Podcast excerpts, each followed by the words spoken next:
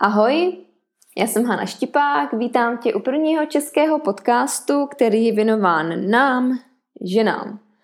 Mým úkolem je otevírat nejčastější otázky týkající se hubnutí, zdravého stravování a správného nastavení naší hlavy. Hledání způsobů, jak vytvořit nejlepší verzi svého já. Tohle všechno můžu dělat díky tomu, že jsem před lety zhubla 10 kilo a tím si navrátila energii do života, kterou teď mohu předávat dál vám. Zjistila jsem tenkrát, že největší investicí v životě jsme my sami. Uvědomila jsem si, jak je důležité věnovat se sama sobě a usmívat se každé ráno, když se vidím v zrcadle. V životě totiž můžeme buď reagovat na to, co nám přijde do cesty, nebo můžeme tuto cestu vytvářet a utvářet jich sami. Převzít to kormidlo našeho života pevně do vlastních rukou. Nejdůležitější je vždy první krok. Já ti pomohu ne s jedním krokem, ale hned s osmi kroky tvé cesty. Osm kroků, je, osm kroků, jak jednoduše zhubnout, je totiž název mé knížky. Nenechej se tímto názvem zmást. Žádná změna na jejím začátku není lehká a to víme my všichni. Kroky ke zhubnutí jsou jednoduché, ale ne vždy lehce proveditelné. Chce to čas a pořádnou dávku vytrvalosti. Knihu může zakoupit na mých stránkách www.hanaštipák.cz v obchodě. Dnes to ale nebude o hubnutí. Dnes to bude o něčem daleko silnějším. Mám pro tebe příběh o terce, mamince dvou krásných kluků, kteří se potýkali s těžkou formou atopického exému. Formou tak těžkou, která malému Patrikovi nedala v noci spát. Budil se každé dvě hodiny, škrábal si exém do krve tak, že Terka každé ráno musela nahazovat pračku se skrvaveným oblečením. Paťovi problémy nekončily jen u exému. Objevily se u něj i noční běsy, koliky, agresivita a bouchání hlavou do stění. Lítání od doktora k doktorovi, ale žádná odpověď, jak Paťův stav vyřešit, jak jej vyléčit, jak mu pomoct. Pouze doporučení, ať se Teresa smíří s tím, že její syn už bude navždy takto nemocný a že řešení neexistuje. S tím se Terka nesmířila. Vzala zodpovědnost do svých rukou a začala hledat řešení sama bez doktorů. Chtěla totiž svému synovi pomoct, jako každý rodič chce svému dítěti pomoct, když je nemocné. Každý rodič chce, aby jeho dítě bylo zdravé a šťastné. Její příběh mě minulý týden přivedl k zamyšlení, když měla Patrik narozeniny a já jsem mu mimo jiné přála i hodně zdraví, tak jak, si jsme, tak jak jsme všichni zvyklí si jej přát. Přivedlo mě to k myšlence, že si všichni přejeme navzájem zdraví. Chceme být zdraví. Ale co pro zdraví opravdu děláme? Nekončí naše přání být zdraví mnohdy jen u toho přání? Přát si podle mě nestačí. Musíš svému zdraví jít naproti a udělat pro něj 100%, udělat pro něj maximum.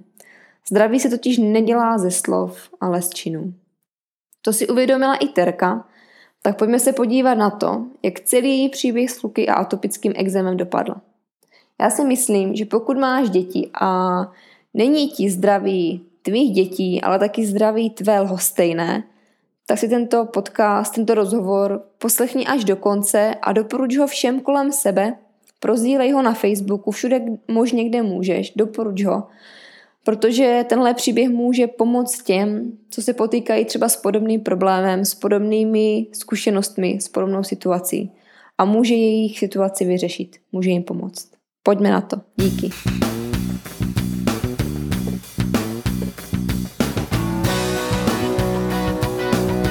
Mám dolů 22 kilo. Když se nevrhat do něčeho, jakože tak já začnu běhat a teď musím uběhnout 6 kilometrů a nesmím. Bojovat sám se sebou, ne ani s tím okolím, ale sám se sebou.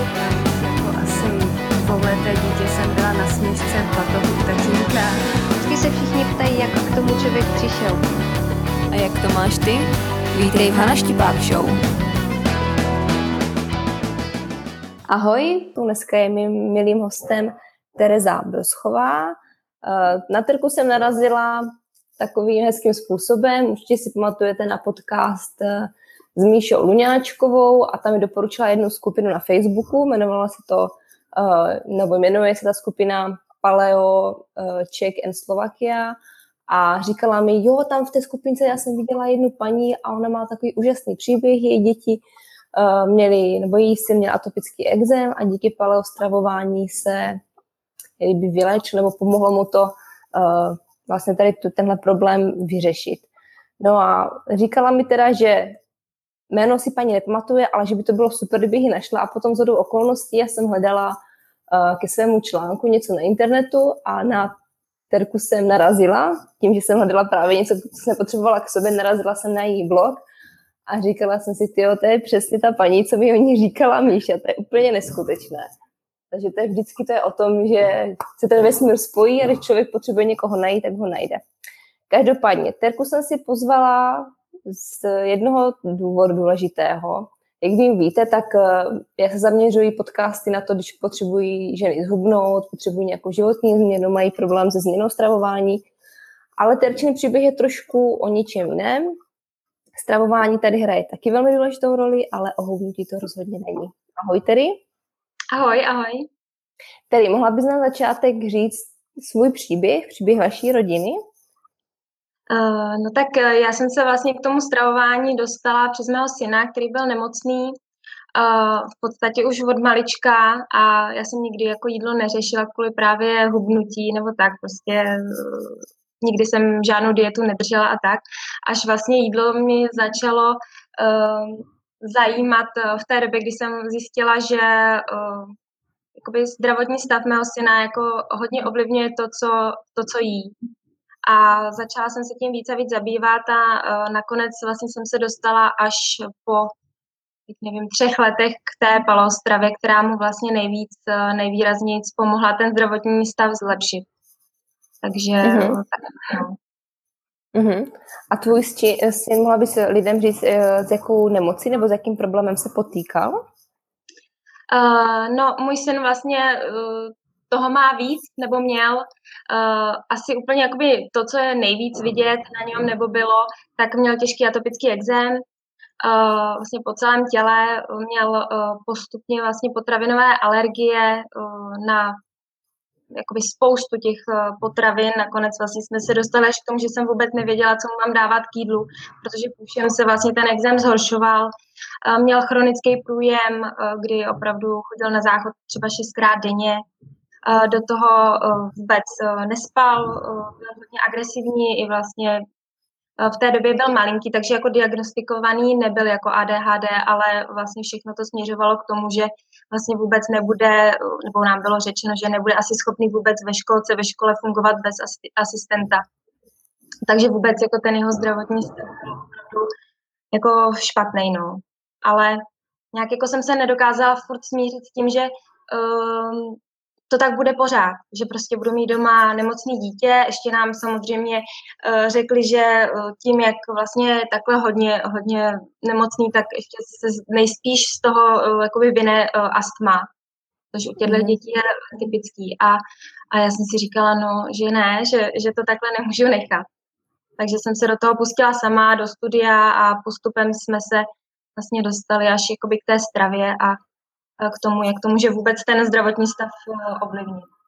Mm-hmm. Tak dokázala bys říct, co podle tebe bylo nějakým spouštěčem těchto zdravotních problémů u Pati? Uh, u nás to bylo, uh, nebo takhle, já sama, já sama jsem vlastně byla v dětství atopik a i uh, měla jsem vlastně celý život jsem měla uh, zdravotní problémy jakoby s žaludkem, s trávením.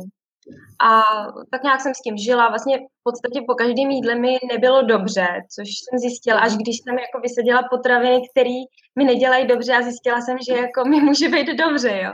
Což je úplně absurdní a nikdo mi to nikdy neřekl. Já jsem měla spoustu vyšetření žaludku a nikdo mi nikdy neřekl z těch lékařů, že to může být jídlem. Jo, měla jsem různý nějaký ty, uh, na, na žaludek ty jako léky a ani nikdy vlastně, ani já sama jsem k tomu nikdy nedošla, že to jako bude jídlem, jo. Až když vlastně ten syn měl takovéhle jakoby problémy, tak až, až vlastně na základě toho uh, jsem k tomu došla já, ale a to, co se, uh, takže já jsem ho vlastně porodila, a už od začátku bylo jasný, že jako není úplně v pohodě, jo, že on, on trpěl na koliky, ještě v té době dokonce, ještě i v porodnici mu dali, nebo mu dali, já jsem mu to dala, um, jakoby kravský mlíko, jako v podstatě nutrilo, že jo. Mm-hmm. A vůbec mu to nesedlo. On od té noci si pamatuju, že prostě křičel, uh, pořád brečel, vůbec nespokojený miminko.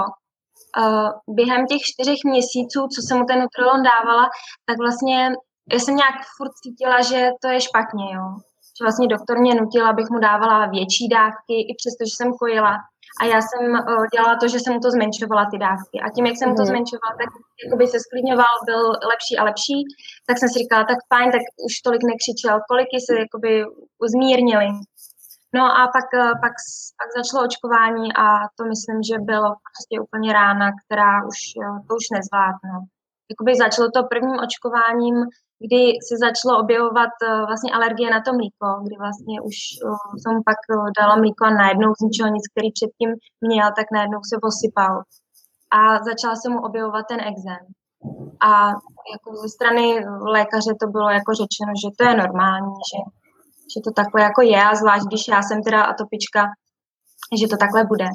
No a vlastně po tom třetím očkování, po té třetí dávce, tak už jsme skončili i v nemocnici a teda opravdu byl jako kolaps té imunity, no, že mm-hmm.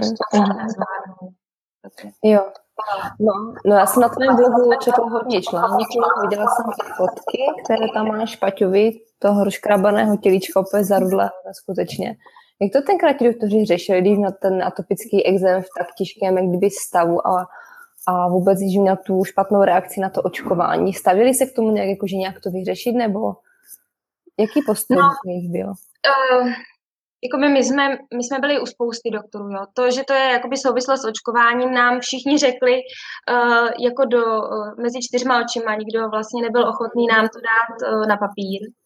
To je jedna věc, který jako v té době mě to úplně jakoby šokovalo, že, že vlastně je to takový problém, jo, že, že najednou prostě moje dítě to nezvládlo, má nějaký nežádoucí účinky a Eh, jakoby z těch vakcín a, a oni prostě řekli, jo, tak to se stává, ale jako to vám to tady jako nenapíše, nikdo vám to nepotvrdí, abyste už jako nemuseli to dítě nechat očkovat, jo. Mm-hmm. Aby měl jakoby uh, tu kontraindikaci. Ale uh, oni se k tomu stavili, no, prostě, že, že se to bude řešit kortikoidama, vysadí se ty potraviny, které nemůže a, a bude se čekat bude se čekat, jestli teda z něj bude uh, jakoby astmatik a uh, bude mít pořád tuhle formu, anebo jestli se to ztratí. Ale já jsem prostě čekat nechtěla, no, že to se nedalo, on, on neměl jenom ten exém, jo. on měl, on vlastně jakoby po tom očkování měl i uh, na imunologii nám řekli, že to byl nejspíš zánět mozku, že, uh, že prostě jakoby řval v noci, kopal, mlátil hlavou do, do zdi a úplně opravdu jako jakoby hrozný stavy, jo. Prohýbal se dolů, do luku, úplně křičel, i přes den pořád plakal, byl agresivní, kousal, škrábal, No prostě opravdu, jakoby i já, která jakoby jsem nevěděla o tom nic jako z toho lékařského hlediska, tak jsem cítila, nebo věděla jsem, že takhle se normální dítě, jako normálně zdravý dítě jako nechová, jo. Že to není ani bolení bříška, co nám jako pediatr pořád se snažil podsouvat, že to prostě není bolení bříška, protože bolení bříška jako nemůže takhle vypadat. Takže jakoby taková, takže jsem to furt řešila, furt jsem zjišťovala, co a jak. Nakonec jsme teda i došli k tomu, že jsme teda tu poslední dávku, tu čtvrtou, potom nakonec odmítli, protože se s náma nikdo jako nechtěl bavit o tom, že by to šlo nějak jinak, třeba rozočkovat nebo něco. Prostě nám, takže nakonec jsme s manželem jako usoudili, že to riskovat nebudeme. Takže ani to další očkování už nedostal, ani žádný další. Mm-hmm. Takže takže, protože pro mě je to prostě hrozně, uh, hrozný riziko pro to dítě. To, on to prostě nezvládnul a myslím si, že by ani to čtvrtý nezvládnul. Takže uh, jsme do tohohle rizika nešli, no, a snažili jsme se ho nějak z toho stavu, co byl, tak nějak jako dostat. Mm-hmm. Pomocí vlastně těch různých dalších metod. Tady zajímala se tenkrát někdo z, doktor, z doktoru, jestli se v exem ty noční děsy a průjem zhoršuje právě s konzumací určitého jídla a naopak s určitou konzumací jídla se to zlepšuje, nebo vůbec tady tohle nebrali nějak v potaz, že by to mohlo být i tím jídlem způsobeno?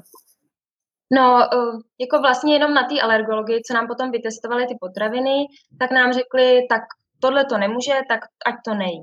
Ale jako, že by nějaká byla jakoby, mm, jakoby ta léčiva, že by nám doporučili nějaké ty diety jako léčivé, jo, které vlastně existují mají ve světě, to je známý, že jo, jako ta GAPS dieta, ten autoimunitní protokol PALO, tak to vůbec, to vůbec.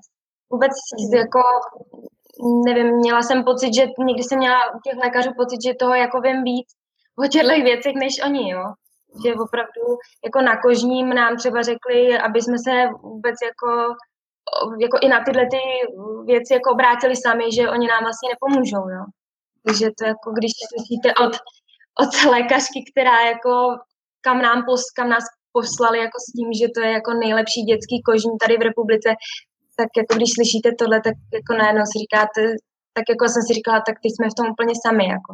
Teď opravdu jako buď s tím něco udělám já sama, a nebo prostě on v tom takhle zůstane. Mm-hmm. Tedy když, s těma, když se s těma doktorama třeba i to téma otevřela, to téma toho stravování, tak jak se k tomu jako stavo, stavili? Třeba znali nějaké, uh, nějaké příběhy, které vlastně pomo- kterým vlastně, nebo, nebo znali lidi, kterým vlastně změna toho stravování pomohla, nebo vůbec na to nereagovali, jako že by něco takového mohlo vůbec být možné, že strava pomůže člověku? Uh, no já jsem se jakoby s nima tak jakoby detailně o tom nebavila. Jediný, s kým jsem se o tom bavila, tak to byl jakoby náš pediatr, jo, a ten to vůbec nebral v potaz. Ten ještě jakoby naopak jako takovej jsem cítila výsměch, jako že vůbec jako řeším, že jako mu nedávám rohlíky a, a prostě jako co teda chudák jí.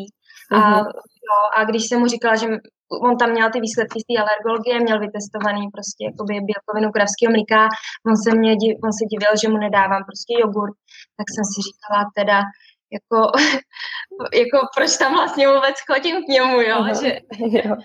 takže vlastně my jsme to potom úplně tu západní medicínu jako tuhle kapitolu úplně uzavřeli. Přestali jsme jezdit na kožní, přestali jsme jezdit na alergologii, prostě a, a úplně jsme se jako otočili jinam, protože jsme věděli, že tam jako radu žádnou jako relevantní nedostaneme, no. Takže mm-hmm. ne, mhm. říkám, že jsou to všichni lékaři, možná jsem měla smůlu, nevím, ale nikdy jsem se jako nepotkala s tím, že by mi někdo opravdu něco takhle jako doporučila a řekl, no, akorát mi teda doporučili, ať se teda obrátím jinam. Takže mm-hmm. No. Trošku absurdní, no. Je, je, je. No, já mám pocit, že jakmile to nejde vyléčit prášky nebo zmírnit ty příznaky těmi prášky, takže prostě se neví s kama, do které a že to řešení několikrát opravdu nepřijde. A přitom na koho by se člověk měl víc kdyby obrátit, než na doktora? Jako, no, co, no. Co potom, jako, že je víc ještě než tady tohle. Tedy kdy nastal ten zlom, kdy jsi řekla, že tuhle situaci vezmeš pevně do vlastních rukou a ne do rukou doktorů? Ano, asi na tom kožním. Asi, asi, on totiž, eh, když mu byl rok, tak on do toho exému chytnul ještě uh, opár. A to jsme byli v Motole, uh, vlastně asi dva nebo tři dny jsme byli v Motole a jako to vůbec to jednání těch uh, lékařů uh, a jako vůbec nebrání potaz, jako když jsem jim něco říkala, že, jsem, že se mi zdá, že oni mu podali jakoby nějaké ty léky a on na to reagoval jako alergickou reakcí. Prostě opravdu řvál, byl celý rudej a oni se mě snažili přesvědčit, že jako to je normální. Oni ho zbíděli asi pět minut a, a říkali mi, že je to normální. Jsem říkala, že to není normální. A vlastně pak to bylo přes víkend a v pondělí vlastně přiš, jsem přišla z té kožní a tam vla, ta vlastně jakoby řekla, že to co, to, co mu dali, mu vůbec dávat neměli, tak jako v tu chvíli No a to ještě bylo vtipný, že oni jako nevěděli, že to je jakoby eh, virový, že, že se to může jakoby nakazit i ty ostatní děti, co tam byly. Takže najednou, když ta v pondělí ta lékařka kožní řekla, že jako je to dost nakažlivý, tak najednou nás strašně rychle jako propouštěli domů a že už tam jako nesmíme být. Mm-hmm. No úplně, já, si, já jsem si tam připadala jako opravdu jak v Kocourkově trochu, jo, že, že opravdu jsem si říkala, no tak tohle už ne, to už ne. A ještě právě nám ta kožní řekla, že oni s tím nic neumějí, jo, že opravdu mm. musíme čekat, že to bude mazat kortikoidama a, a že budeme jakoby čekat, co se z toho jako bude dál uh, vyvine, jo, ale když s tím dítětem jste každý den doma, kdo má doma atopického nebo dítě s atopickým exémem, tak ví, že prostě v noci to dítě nespí, že ho špatně spí, prostě škrábe se, přes den je mrzutý, jakýkoliv zapocení je problém, prostě uh, jako hrozný omezení jako v normálním každodenním životě, jo, a to jako málo kdo, jo, někdo vidí, jakoby, že má trošku takhle jakoby po, po těle exém, že to zase tak strašný není, ale opravdu, co s tím je všechno spojený, tak eh, kdo to nezažije, tak si to jako nepředstaví, no. Takže jsem si říkala, že už jako takhle jako další ztráta času u těch lékařů, kteří vlastně jako jenom to jakoby jako, já to beru jako, že oni to jakoby zalepějí na jako nějakýma náplastěma jakoby v, ve formě těch kortikoidů mm-hmm. a dalších léků, ale jako ta příčina, řešení té příčiny prostě je nulový, jo. Že, mm-hmm. Tam tady, kde jsi tenkrát hledala informace, jak Paťovi pomoct? Na internetu v podstatě. Já jsem se snažila, jakoby, i jsem se vždycky skontaktovala, eh, my jsme zkoušeli i tradiční čínskou medicínu, homeopatii. Eh, vždycky jsem se snažila skontaktovat eh, jakoby tady v Čechách ty největší odborníky na to, takže jsme za nima jezdili a zkoušeli jsme to různýma cestama. No. Vlastně pak tím, že nám vytestovali i tu i ty alergi, některé ty alergeny, tak jsem hledala jako recepty, takže jsem se pak dostala i k makrobiotice, takže jsem začala vařit i podle těch makrobiotických pravidel, což vlastně bylo fajn v tom, že opravdu jako vyřadili jsme ten lepek a to mlíko, že tomu mm. jako částečně pomohlo, jo. To, to teda bylo vidět, že opravdu mu to jako pomáhá, ale nestačilo to. Mu to nestačilo jako k tomu jako většímu vyléčení, no. Mm-hmm. Takže mm-hmm. pak vlastně až vlastně před rokem a půl, teď je mu pět, tak až když mu byly vlastně tři, po tři, tři roky a kousek, tak tak teprve jakoby jsme se dostali k té paleostravě a k tomu, mm-hmm. tomu režimu vlastně. Jo, a tu paleostravu, na to jsi taky teda narazila na internetu, když jsi hledala? A, tam, na to jsem narazila, eh, to mi volal kamarád, eh, že má známou lékařku, která vlastně jakoby nějak pomáhá jemu, jeho příbuzným a že se zabývá dětmi, které jsou vlastně takhle poškozený nebo prostě mají takovéhle jakoby eh, potíže i po tom očkování nebo nějaký ty alergie. Takže jsem se k ní hnedka jakoby volala, hnedka jsem jí psala mail a dos, jako hned jsme k ní jeli a ta na mě vlastně uh, tam při té konzultaci vlastně vychrlila všechny ty, všechny ty pojmy jako autoimunitní protokol a GAPS dieta, takže jsem přijela domů a začala jsem prostě všechno schánět a všechny možné knížky a materiály a všechno, co jsem o tom jakoby dokázala prostě přes ten internet najít, tak jsem to hnedka prostě jakoby, jako studovala, no. Takže a hnedka jsme na to najeli v podstatě během dvou dnů, jo. Mm-hmm. Hned jsme dali koupit. A jako byl to hrozný jako šok té makrobiotiky, která je jako hodně vysokosacharidová a uh, bez masa, že jo, v podstatě, uh, luštěniny, obiloviny, tak vlastně jsme se dostali k něčemu úplně opačnému. Mm-hmm, úplně opačný. Náročný to bylo, no. Ty první, první týdny to bylo fakt náročný. Mm-hmm. Jo, tomu věřím, jako když člověk zjistí, že nějaký způsob stravování mu nějakým způsobem nějak pomůže a pak zjistí, že mu může pomoct něco ještě úplně jinak, úplně pravý opak, tak to musí být jakože fakt šok prostě ze den na den, kdy člověk jedl ty luštěniny, jedl fakt vysoce, vysoce sacharidově a naraz prostě úplně přesný opak. Mm. Vy jste, vy jste na to přišli tenkrát celá rodina, nebo jste to jenom uplatňovali u to stravování? Uh, celá rodina jsme na to přišli, nebo manžel jakoby částečně, jo. Ten, ten myslím, že úplně ze začátku ne, ten, ten jakoby tak byl takový opatrný, ale já jsem, já, a já jsem v té době kojila čtyřměsíčního syna, toho druhého, a takže já jsem přešla A patry. A uh, jakoby to tělo moje, já jsem byla hrozně hubená, byla jsem já jsem měla 45 kilo, byla jsem opravdu jako podvyživená ty makrobiotiky. A protože já jsem to brala opravdu, jako Patrikovi jsem částečně to maso dávala, jo, málo, ale dávala. Ale já jsem to brala jako opravdu jako přísně, ale úplně mě to dovedlo jako do takového stavu, když jsem si říkala, jo, už 45 kg, to už je fakt málo. A tohle to bylo, jako přišlo to, myslím, v pravý čas, že jsem zase objevila další informace, jo, že ale jakoby změna, změna toho fungování toho těla to trvalo asi, no první 14 dní mi bylo fakt zlé. Tak mi bylo zlé, měla jsem stavy na omdlení, že jo, byla jsem zvyklá na ty obrovské přísuny toho cukru a opravdu než to tělo jako začalo jako zjišťovat, že, že už jako tolik toho cukru nedostane, tak to bylo těžký, no, to bylo fakt těžké.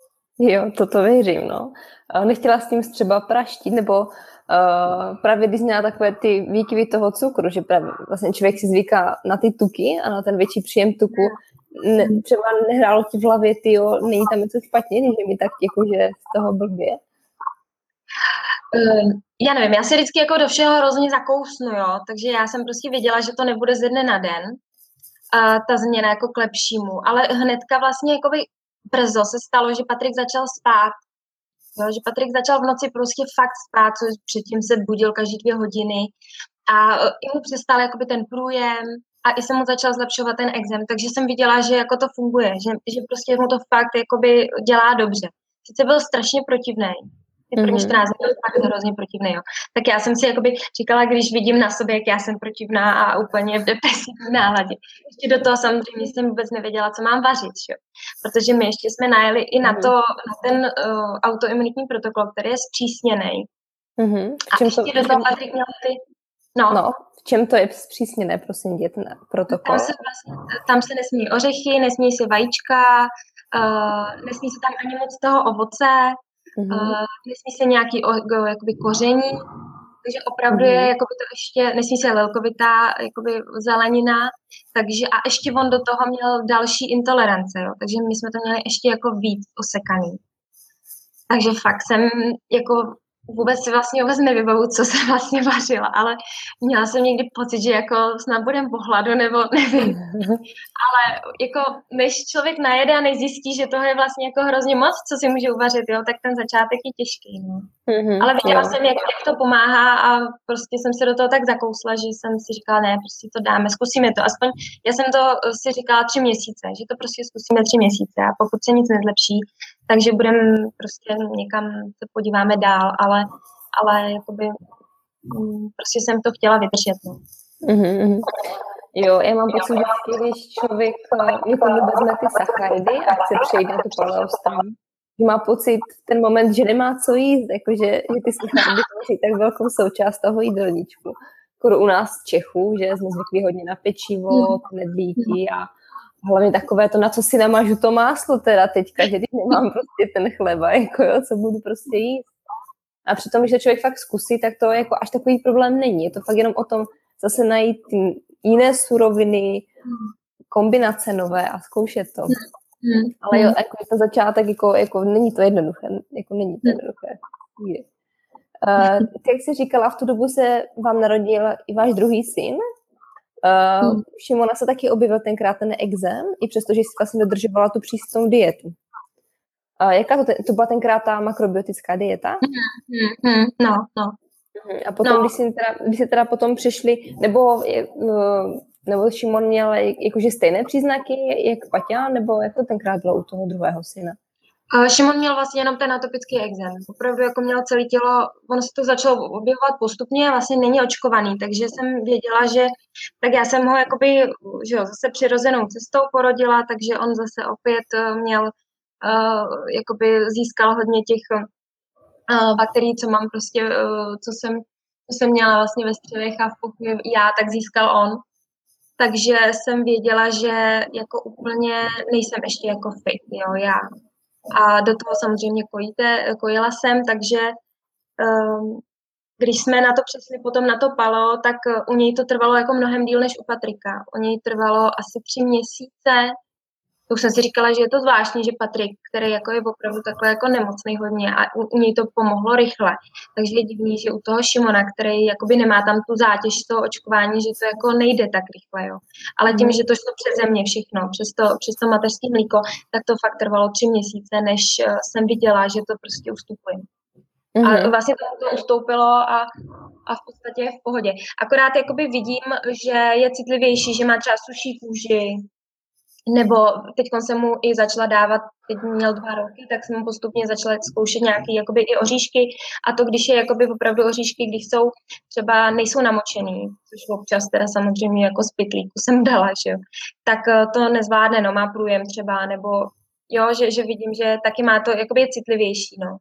Mm-hmm. Prostě si myslím, že některý, uh, některý lidi, jako jsme prostě my, tak, uh, tak jsou na ty potraviny nebo vůbec mají citlivější to trávení a musí si fakt hlídat hlídat to, co jedí. No.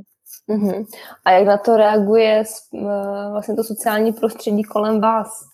pro člověk takhle, když se v něčem hodně vyhraní, i hlavně kvůli tomu zdravotnímu hledisku, protože mu to prostě pomáhá ta strava.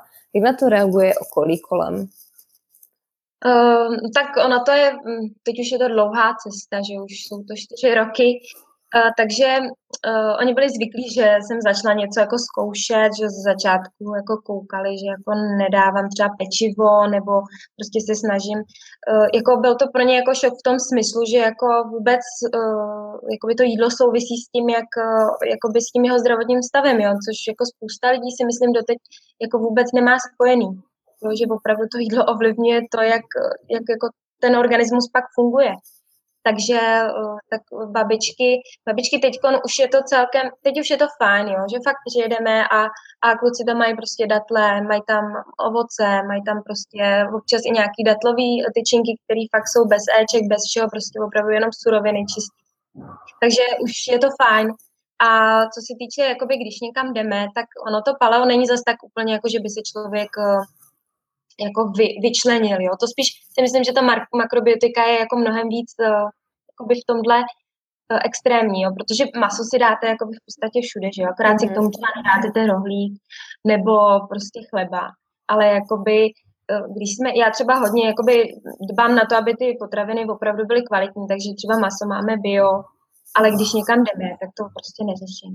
Jo. Teď jsme byli na čarodejnicích na praseti a, a prostě kluci si tam dali normální prase a jako věděla jsem, že to jako nebude úplně super kvalita, ale jako vůbec jsem to neřešila. Jo. Tyhle věci jako pouštím, to, to by se z toho člověk jako zbláznil. Doma, doma prostě se snažím tak kvalitně vařit z kvalitních surovin, ale prostě když někam jdem, tak opravdu to nechávám být. Jo, určitě to by se člověk úplně kdyby izoloval od té společnosti no, už potom. No. Jo. Přesně, teďka mě ještě napadlo, jak říkala teda s tím, že lidi kolikrát, kdyby se nedávají do spojitosti to, že to jídlo nás tak neskutečně ovlivňuje, a přitom je to na jednu stranu tak jakože jednoduché, tak logické, protože člověk jí několikrát za den, co víc, jak kdyby i to prostředí, tak tak kolem sebe máme, jestli nějaké toxické nebo ne, ale co víc by nás mělo vlastně ovlivňovat, z pohledu toho zdraví a toho, jak se cítíme, než to jídlo. Přesně jak jsi říkala ty, že jsi měla vždycky po tom jídle, že ti bývalo špatně a pak, že jsi zjistila, že ti vlastně ani špatně nemusí být. A to je no. vlastně to, že člověk, jak kdyby, jak se určitým způsobem třeba nějak dlouho stravuje a třeba mu je i těžko po těch jídlech, ale žije v tom už tak dlouho, že to je pro něho normální stav. A neříká se, že by to teda mohl nějak řešit, nebo že by se mohl cítit třeba i líp. No. Jo, že, tak, že je škoda, že tady tohle na tohle ještě to není uh, v té dnešní době ještě na to kladen takový důraz, že když už člověk teda mění to stravování a, a nějak to řeší, tak se většinou s tím setká jenom když prostě většinou, když jsou ženské zubnou, nebo když prostě hmm. Takového, ale že by to člověk řešil až tak jakože z toho zdravotního hlediska, že by zatím něco teda jakože mohlo být, tak to už ne. To už, to už jako, to už, je to škoda, je to škoda. Hmm. No, Uh, uh, uh, tak jo, já přijdu další otázce a to mi zhruba tady tuhle řekla. Uh, uh, uh. Jo, tedy uh, jaká věc nebo člověk ti v tu dobu otočil tvůj názor, pohled na stravování o 180 stupňů? No tak jako vůbec k té palostravě mě právě navedla ta doktorka Eleková, které jsme vlastně přijeli tenkrát. Já jsem jakoby uh, věděla o té uh, GAPS dietě, mm-hmm. o té jsem věděla asi rok. Já jsem si tenkrát i přečetla tu knížku, která je vlastně přeložená do slovenštiny, ten syndrom trávení a psychologie. Ale v té době, jak jsem jako byla v té makrobiotice, tak jsem si říkala, no, tak to ne, to ne, to je, to je prostě hloupost a, a Eh, i proto vlastně dneska jakoby chápu ty lidi, který, jako pro některý jsem už hrozně jako daleko, jo, že, že prostě to fakt jakoby řeším nebo vidím to jakoby takhle jako důležitý, ale uh, vždycky si vzpomenu na to, jak jsem si přečetla tu knížku a co jsem si jako říkala, jo, že do tohohle teda v životě nepůjdu a že, že to jako je fakt divný. A uh, takže uh, vždycky je to, jako každý člověk je jakoby vždycky někde na nějaký jako rovině nebo jinde a jako chápu, že prostě většina lidí od, neví právě ten vztah prostě toho, jak prostě to jídlo ovlivňuje nejen vlastně fyzicky to tělo, ale psychicky taky, že jo, že, že prostě jak to ovlivňuje náladu. A právě mně se na tom paleu třeba líbí, že eh, já prostě i se mi změnilo hrozně jako prožívání, jako psychika. Já jsem byla vždycky taková dost jako, jako melancholická, nebo prostě taková jako dep, depky jsem měla, nebo prostě fakt jsem nebyla jako v pohodě, jo, když to mm-hmm. tak mhm. řeknu. A uh, mám pocit, že na tom paleu jako kdyby uh, ten svět byl jako ostřejší, nebo já nevím, možná to říkám jako hloupě, ale jakoby, jo, že to prožívání je prostě jiný, že a úplně uh, mám, když si dám někde něco, když třeba jdeme do nějaké restaurace a fakt si dám třeba opravdu něco s tím lepkem, tak prostě úplně na sobě cítím, jak na mě padne ta depka, jo. Fakt mě to hodně ovlivňuje, tyhle, uh, jakoby, jsem na to asi dost citlivá. A i tím, jak to jako nejím, to tělo pak najednou, když to dostane, tak jako úplně jinak najednou jako za to, na to jako mnohem agresivněji jako zareaguje.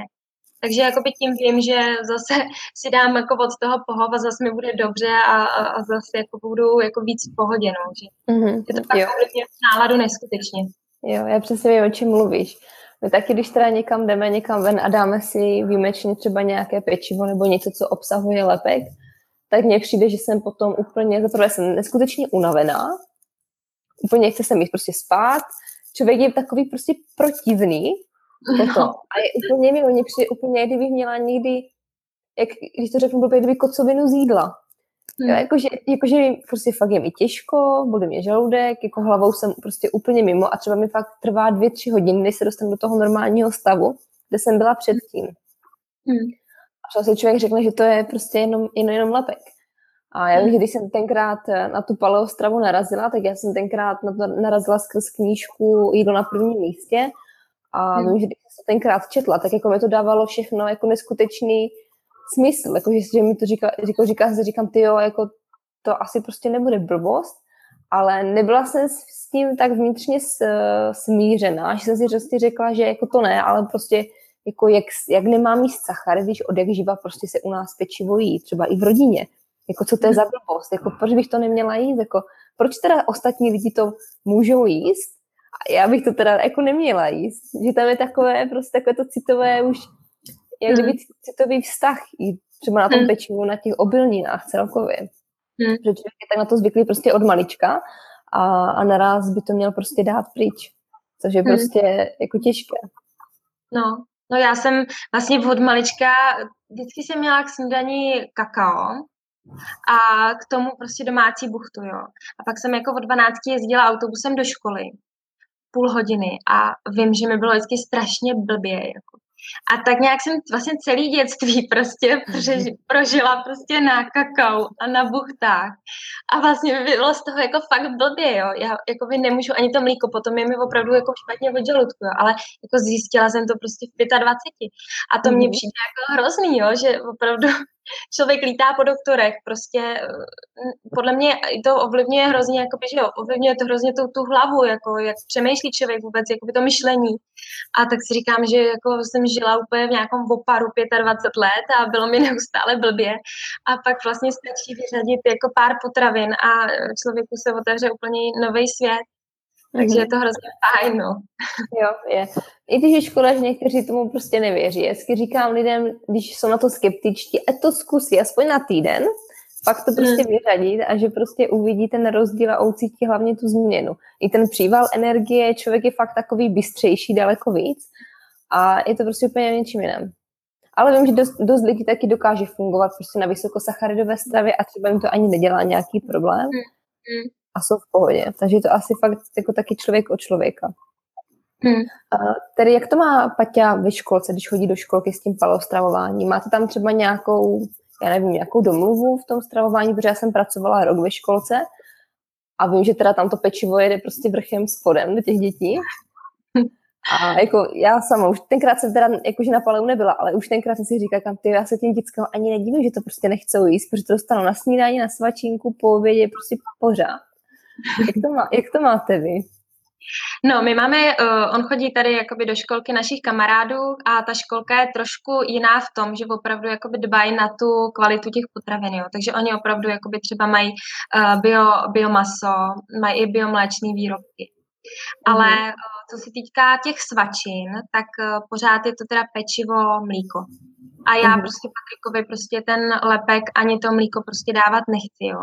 On už teda nemá stavy, že když si to vezme, že se něco stane, jo. A se většinou nic jako nestane, což bylo dřív. Myslím, že už jako ten organismus je zase prostě jakoby líp na tom, nebo prostě to jako snese, ale ale nechci, aby to každý den na svačinu, aby dostal prostě opravdu pečivo a nějakou, i když bio, tak prostě mléčný výrobek. Takže na svačiny uh, jsme domluvení, uh, že nosí svoje svačiny a před obědem chodí domů. Mhm. Takže ono to taky vy, vyústilo z toho důvodu, že on vlastně jakoby, jak se mu zařazovalo víc a víc potravin, on předtím měl opravdu ten jídelníček hrozně jakoby osekaný. Tak eh, byla těžká domluva s tou kuchařkou, jo, jako, že já jsem tam furt chodila a říkala jsem, tak teď už může i tohle a teď už může i tamto. A už jsem si říkala, že já jsem doma, jo, s tím mladším synem, já vařím stejně. Takže to nakonec vyústilo do toho, že si ho vždycky půl dvanáctí, on tam nikdy teda nespí, nechodí do, jako odpoledne. Takže jsem prostě nakonec jsem řekla, že to uděláme prostě pro všechny, to bude nejlepší, když prostě v půl dvanáctého si ho vyzvednou a bude normálně domů na ten oběd. Takže to máme takhle, ale je mi jasný, že takhle si to nemůže zařídit většina jako rodičů, jo, že mi to má, jakoby když člověk chce do té školky, tak myslím, že je nutný nějaký potvrzení od lékaře, že má na to Mhm. vyloženě alergii. Já nevím, jestli možná ty o tom něco víc Jo, víš. jo, určitě, je, je. Jo, že to není jen tak, jako že si rodič Mhm. vzpomene, že nechce, aby jeho dítě jedlo, já nevím, rohlíky a, a prostě to tak bude, jo. Takže tím, že my to máme takhle jako opravdu jakoby udělaný v podstatě jako přes ty kamarády, nebo prostě to tam máme takhle domluvený, tak, tak za to jsem ráda, že to takhle může fungovat, no. Mhm. Tak Jo, jo, máme jo. potvrzení. Jo, to, to je super, to je, to je fakt fajn, protože uh, já fakt, když jsem v té školce viděla ty ch- jak děcka chudáci do sebe kolikrát to pečivo tlačí a už jim to ani vyloženě nechutná, ale prostě je to školský systém, je to instituce a prostě přesto nejede vlak, tam se prostě zase každé děcko musí vzít to, co má jakože na přídě. tak. Tedy jak to máte třeba, jak to třeba, já nevím, jestli to třeba do kluci už vnímají, ale pozorují třeba kluci, že se třeba i děti stravují třeba jinak, že třeba ty maminky těm dětem dají nějakou sladkost, kterou třeba oni jakože neznají, nebo takhle z tohohle pohledu? Uh, no ten mladší ještě ne, ten to nějak jako nevnímá, tomu jsou dva, ale Patrik jo, tak já se s ním o tom hodně jakoby bavím, no. Že já prostě, já se s ním bavím o tom, že jakoby ví, že ty sladkosti, že to není nic dobrýho, že to jako nemá být součástí každodenního jídelníčku a uh, my tomu teda jako doma říkáme, uh, že jsou to s, jakoby špatné věci, ale on právě jakoby, uh, jako vnímá, že, že to není nic jako zdravý pro jeho tělo, on to ví. A, ale uh, když jdeme na nějakou akci, třeba, jako mně to přijde trošku jako mor, jo, je jakákoliv akce pro děti, uh, tak je plná prostě uh, těch nejlevnějších bombonů a lízátek. A já vždycky, když si otočím jakoby na to složení, jo, tam všechny ty barviva a a všechny ty konzervaty a všechny ty největší uh, hnusy, který opravdu jako ten potravinářský průmysl umí vyrobit, tak to tam všechno je. Teď jsem i koukala, teď jsme zrovna byli, tak jsem i koukala, že i v gumových nějakých uh, bombonech je nadspaná pšeničná mouka, jo. Úplně jsem Mhm. nevěřila, jako, že to tam jako dokážou už i do tohohle dát. Takže jakoby on uh, to jako ví, že, že to jo, že to jako není dobrý, ale uh, třeba máme dohodu, že když dostane hrst něčeho, takže si dvě, tři věci vezme, je spokojený, zbytek házíme do koše a prostě je s tím jako v pohodě, no. no jako je tam, je tam jakoby hodně taková ta hrana, jo, kdy vlastně to dítě nechcete mu, nechce, jakoby já mu to nechci dát, jo, ale za, na druhé Mhm. straně on je ve věku, kdy jakoby nechce být jiný, že jo. On chce jako to, to samé, co ty děti ostatní. A, Jo. takže je to jakoby kaž, na každý akci, na každém setkání to prostě nějak jako korigujeme, aby to bylo ke spokojenosti obou, že něco si vezme, ale nesní toho třeba hromadu jako ty ostatní děti, ale prostě vyberem, vybere si z toho pár věcí, to si sní a, a prostě jede se dál. No. Ale prostě mě mrzí, že tyhle ty akce se prostě neobejdou bez takových jako humusů, jo. A že ještě jakoby ty, um, ty lidi to vůbec jako nevědí, že těm dětem jako tím škodí, jo. To je úplně na tom největší jako absurdita, jo, že oni jim prostě nakoupí tyhle ty, a ještě většinou na těch akcích jsou to ty nejlevnější, ty nejhorší věci, jo. Takže fakt, prostě ty nejlevnější sušenky a, a já nevím, tyhle ty fakt hnusný uh, výrobky, tak uh, to tam jako jdem těm dětem horem dolem a je to škoda, no. Myslím si, že by to šlo vyřešit jinak, jako. Jo, jo, to je potom přesně ten problém, proč eh, dětem třeba kolikrát eh, nechutná ani prostě ovoce nějaké, které je daleko méně slačné, nebo zelenina vůbec. Jako, hmm. že rodiče se tomu prostě diví a do, snaží se do těch dětí spát, protože to je zdravé a musíš a měl bys. Hmm. Ale přitom vlastně nevidí to, že to způsobují tím, že jim dávají tak neskutečně přemrštěné ty podněty v těch chutích právě v těch sladkostech, což je vlastně chemická chuť, není to vůbec přírodní chuť kterou by, to dítě, kterou by no, co, je, co dítě vůbec člověk měl znát. A pak se není divit, že tomu dítě, i kdyby obyčejné ovoce prostě nechutná chuťově, protože není hmm. tak tím cukrem přemrštěné. Hmm, no, jako, jo, jako je to škoda, je to škoda. Hlavně nej, nejsvodnější na tom je to, že kdyby rodiče v tom nevidí to, že tomu dítěti prostě ubližují z dlouhodobého hlediska. Hmm. Že hmm. tady v, tomhle, to, v tom vůbec nevidí. Jo, že třeba nevidí ani to, že, že to dítě po té sladkosti je třeba takové, jedno dítě třeba může být unavenější, druhé může být naopak hyperaktivnější, některé může být prostě fakt naštvané, může být mrzuté a že tady tohle, v tomhle oni jako, že kdyby necítí, že to může být způsobené právě tou sladkostí. Hmm. Velkým hmm. přístupem toho cukru. Hmm. Přesně, no. A no. jakoby tím, to, se to furt střádá, střádá, střádá, tak potom, když mají ty děti, jakoby jsou obézní, že jo, já tady žiju na, na vesnici, to vidím, ty děti prostě vůbec některý tolik jakoby takových tlustých dětí, když to tak řeknu hnusně, tak tolik nebylo, jako když jsme byli my malí, jo. Opravdu i ty malí děti už jsou hrozně oplácaný, jo. přitom uh, jakoby by měly být, že jo, vyběhaný, když oni se pořád hejbou a stejně Stejně prostě spousta mají zdravotní problémy, pořád je někdo nemocný, že jo, školka je prázdná, no, ale nes, nespojí, nikdo si to nespojí, no. Kdo si to fakt, málo kdo si to spojí, že to je prostě tím, co doma jedí. Mm-hmm, jo, přesně tak říkáš i tady toho, no, že, že ty děti jsou hodně nemocné potom, jo. To by mhm. člověk taky neřekla, ale to prostě narušuje fakt ten imunitní systém a všechno kolem toho. Mm. Jo, přesně tak. A tedy co bys doporučila třeba rodičům, co se třeba potýkají právě s nějakým podobným problémem u svého dítěte a nenapadlo je třeba řešit to tou stravou, jak je na to třeba přivést, nebo jak jim to podat, že by to třeba mohli zkusit? To je těžký. No je těžký jakoby v tomhle směru radit, jo. To, to, že je to taková velká změna, tak si myslím, že spousta těch lidí radši jakoby třeba u toho exému radši namaže ty kortikoidy, jo. Když už to opravdu někdo chce jakoby řešit, uh, třeba nějak ty příčiny a zahojit třeba to střevo, zahojit prostě vůbec jakoby sklidnit ten imunitní systém, tak uh, si myslím, že uh, jako takový lidi jsou pak jako zvlášť teda ty maminky, bývají takový jako urputní, že si to prostě najdou ty informace, jo. Třeba opravdu nám pomohl ten autoimunitní protokol, to palo, ale tady v Čechách jako není úplně o něm dost jako informací, jo. Třeba já jsem ty informace hledala uh, jako taky na zahraničních webech. A nebo je tady v Čechách jsou stránky o té GAPS dietě, která je dost podobná. Tak uh, to jsou stránky živákultura.cz. Tak uh, tam jako jede, nebo ten, a k tomu vlastně ta knížka, ten syndrom psychologie a trávení, trávení a psychologie. Která normálně stáhnout i na úlož to. Ale opravdu jako je asi i potřeba uh, se podívat do toho zahraničí. No. Tady uh, jako je hrozně málo informací o tom, od lékařů se to jako 99% člověk jako nedozví a nevím, no. Já jakoby se snažím i na tom svém blogu um, jakoby dávat informace, ale uh, není to, není to zaměřené na tu léčebnou uh, jako stravu, jo, která by vyloženě, ono tam je spousta dalších věcí, které se musí třeba hlídat i, a i se k tomu podávají třeba i ty probiotika nebo další jako přípravky, když už opravdu je ten stav takhle vážný. A k tomu prostě, jako já ani nemám uh, jako vzdělání, já nejsem lékař, takže já ani jakoby nemůžu poskytovat jako rady v tomhle smyslu.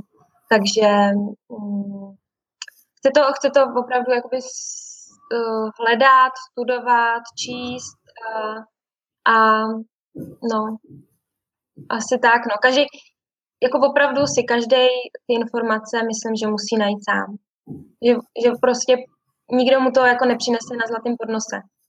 A hlavně uh, jakoby v těchto stavech, jo, kdy je vlastně poškozená ta imunita, tam jakoby je tolik možností, kde třeba, eh, proč to nefunguje, nebo jako kde je problém, že jako je potřeba třeba i zkoušet jakoby různý testy, různé varianty, jakoby i v rámci třeba toho autoimunitního protokolu, co třeba jo, co, co ne.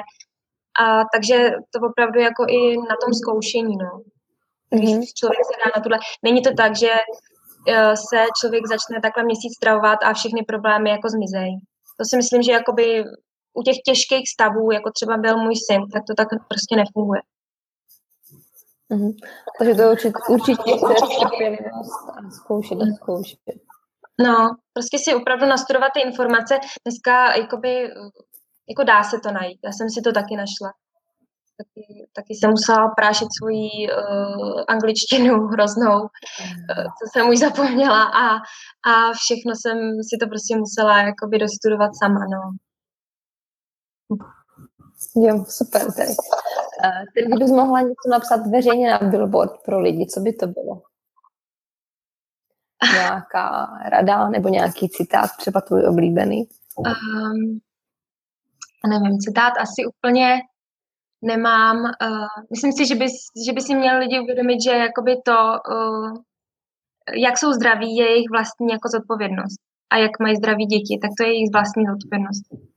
Že mám pocit, že ta generace našich rodičů a prarodičů si myslí, jako, že to zdraví jako jim zajistí ten doktor. A ono to tak není, že jo? Oni ty doktoři toho jako za stolik nevědí, třeba, nebo nevědí. Oni vědí, jak fungují jednotlivé orgány, ale většinou na zá, západní medicína vůbec jakoby nedává to tělo do jednoho celku, jo? že to jako je jeden organismus. Takže člověk, člověka léčí jako po orgánech a je to k ničemu většinou. A měli si uvědomit, že to, čím krmí ty děti svoje, tak eh, vlastně připravují jim vlastně jakoby budoucnost, že jo. Že potom, když z nich vyrostou nemocní lidi, tak, tak ten život, to zdraví je opravdu základ. Ten život prostě nestojí za nic, když je člověk nemocný. Takže aby se prostě dívali na ty souvislosti a, a taky chci říct, že to není jenom jako o tom jídle, že je to hodně i o psychice a o tom, uh, stresu a um, že dneska na ty děti jsou fakt kladený velký nároky a vůbec jako to dětství končí někdy ve třech letech, že pak se nastoupí do školky a, a už se pomalu učí jíst a jako to je podle mě úplně absurdní, jo, že by je prostě měli ty rodiče taky trochu nechat žít a dechat, aby si mohli to dětství užít. Jo. jo, super, tady to bylo hezky řečeno. Jo, tak já si myslím, že jsme, že jsme probrali všechno. Já ti moc krát děkuji za rozhovor. Jsem ráda, jo, že jsi přijela pozvání. Uh, kde tě můžou ještě lidi teda najít? Můžeme vůbec zmínit tvůj blog, kdyby si chtěli přečíst právě nějaké informace nebo nějaké tvé články. Uh, tak já mám blog uh, terezabrošová.cz. Uh, moje jméno je, se píše SH, uh, jako německy Tereza Broschová. Hmm. A ještě se teda Brošová. Brošová si čtu mě po Německu, no. Mm, tak to já jsem ti, tak, to jsem ti spletla na začátku, já jsem to teda četla ve záčku, bros, Broschova. No, to nevadí, to nevadí. Dobře, tak jo, super. Tak jo, tak určitě, já doufám, že se tam určitě podíváte, protože Trka tam má super články, super informace, které vám můžou pomoct do nějakých začátků, nějaké rady. Které ti moc krát děkuji ještě jednou a doufám, že se spolu uvidíme ještě. Jo, děkuji, děkuji taky moc. Ahoj. Ještě než mi utečeš, dovol mi říct pár vět. Líbil se ti podcast? Tak se přihlaš k odběru podcastu na SoundCloud, pokud máš Android, nebo v iTunes, pokud máš Apple pod jménem Hana Štipák Show. Taky sledujeme stránky hanaštipák.cz, kde píšu blogové příspěvky. Na svém YouTube kanále zveřejňuji videocvičení, ke kterému nemusíš chodit do posilovny. Najdeš mě na sociálních sítích Facebook, Instagram, Snapchat nebo ode mě můžeš dostávat pravidelnou zásilku v podobě e-mailu, kde se s tebou dělím o své typy, zkušenosti, názory a taky jednoduché recepty. Chci se se mnou spojit a poradit se cvičením nebo jídlem? Nabízím ti své online poradenské služby. Napiš mi e-mail nebo zprávu na Facebooku a můžeme spolu začít spolupracovat. A co osobně? Můžeš mě najít ve španělském Ataro, kde mě můžeš vytáhnout na kávu. Těším se na tebe příště, podcastu Zdar.